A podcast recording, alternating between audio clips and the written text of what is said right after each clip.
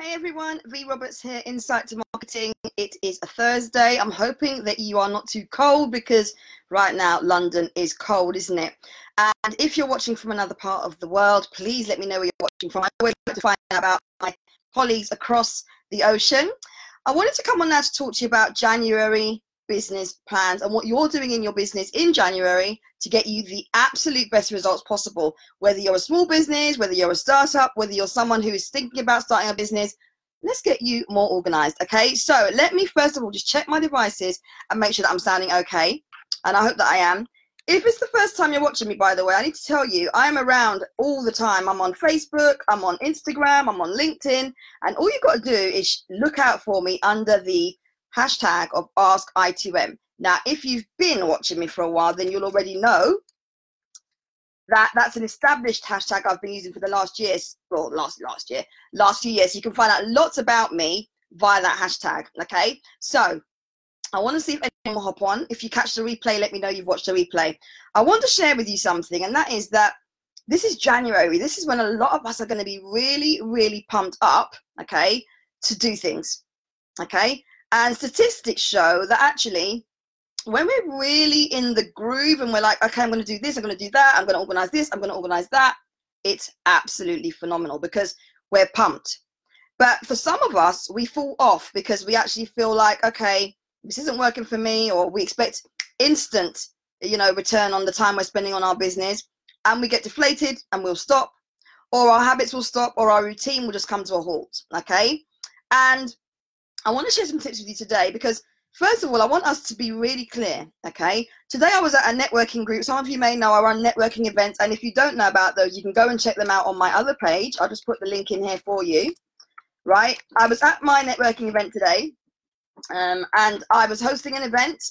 And my next one, by the way, is going to be in on the 27th of January, which is a Sunday. So go and check that out on my events page. Hosting an event today. And one of the ladies said in our discussion around business, you know, sometimes it's like you plant a seed outside. And as entrepreneurs, you might go in your garden, you plant your seed outside, and you know, you don't go out the next day, do you? Expecting to see a big sunflower or, you know, a big bunch of cabbages or, you know, carrots that are, you know, ready to eat. Okay. So if we think of ourselves as just extending her example, if we think of ourselves as business owners who are planting seeds, who are creating food, who are creating ideas, who are creating products and services. The branding and marketing part of things is that basically when you put your brand out there, when you put your marketing out there, when you invest in what you're doing, when you're really clear on, you know, what your outcomes are, you've got to manage your own expectations. And so your plans should bear that in mind. Now, I'm going to give you a few examples. Social media is something that I know frustrates a lot of us. Okay. I know that a lot of us post consistently. A lot of us will, you know, um, do live streams like this and we expect to get instant results okay? And it is about managing your expectations. So if you know you're bringing out a product or service plan ahead. If you know you're going to launch a new shop plan ahead. If you've got an existing product or service maybe you're going to start doing events or you're going to bring out a book you know plan ahead. Because the planning is what's going to get you the best results all right? So get a pen and paper. I'm just going to share some really quick tips with you. And thank you for those of you who are watching live. Thank you for those of you who are, do catch me on the replay. The first tip I want to share with you is set yourself some really clear goals. And I'm not talking about marketing goals now, I'm talking about business goals. One of the things that I've already identified in January is that there are a lot of business owners who just plowed into January without giving much real thought into what we're going to be doing as business owners for January, February, March, or even just for January, or just for January and February. So there's no real thought process into this bigger picture, which I often talk about. Okay. So I want you to think about what you can do in your business to set yourself some goals for your business. Maybe you want to launch something by a certain date. Maybe you want to get more visitors to your website. Maybe you want to create something by a certain deadline. Now, notice I'm saying by a, yeah, I'm giving you specific, specific, apologies, specific measurable targets. Okay. And if things are quantifiable and if they are put against a date or a deadline, it makes it easier for you to actually manage and monitor what you're doing. So the first thing is make sure you set yourself some business targets. Now, whatever your target is, okay, it may relate specifically to something. Let's say you want to launch an event. you've got to understand as a big task, because I know a lot of you will want to do events or get speaking engagements, as a really big task, events are a huge project in themselves. So if you're doing lots of other things, maybe you're making lotions and creams, and then you're going to go into workshops maybe to start teaching people how to do exactly that, you need to manage your own expectations. You need to be clear on how long it's going to take you, what you need to do to set it up, booking the venue, catering, AV, contingency planning, promotion, advertising, PR, sponsorship, speakers, and all that good stuff. Okay? And that's part of your planning process. So things like, you know, writing a book and then launching it. Things like hosting an event and promoting it so that you sell out. Things like launching an online program or a digital product or service. You know, just as examples, these are things which will require you to plan ahead. Now, I don't know where you are in your business journey. If you're watching live or you watch the replay, do reply back and let me know how long you've been in business. But for me, it's really important as a branding and marketing coach and consultant that I share with more of you the importance of planning ahead, not waiting until your product's finished, not waiting until the shop is opened, but actually planning ahead. So forward planning. Okay. And I really want us to get to grips with that from now because some of us have jumped into January without giving much thought. So the business plan needs to be really clear, and also you want to be quite clear on what you're doing in terms of, you know, how you're going to get things off the ground when it comes to promoting your business, product, or service. So maybe you've got a skincare range, maybe you've got um, a food brand that you're bringing out, maybe you've started doing new events. It's really important that you are clear with yourself, members of your team, or stakeholders, or people that you, you know, have in your online community of key dates. So define when things are going to happen. When will your packaging be ready? When will your you know your website be finished? When will your Facebook page be finished? When do you plan to start tweeting? When start to launch to, to, to write articles? Depending on the tactics that you use, and I don't suggest you use all of the ones I've just mentioned, it is important that you are clear on what you're doing and when. Okay, and this is why it's important to have a timing plan or some kind of marketing plan in process so that you can edit it, tweak it, but also look at it and review it to monitor and track how well you're doing or not doing. All right. So really concentrate on what the key things are. You might have a really big list, and that list might include lots of different things. It's important that you are clear on what's a priority and what's not. Okay. So maybe you are going to do an event, but maybe you need to raise some funds before you can do the event. Think about how you're going to raise the funds before you start planning that event. Okay maybe you've got a framework for what's going to what the event's going to be about and the format and the venue and how much it costs you have the money there before you can implement anything really okay? So you need to get more strategic and think about what you're doing.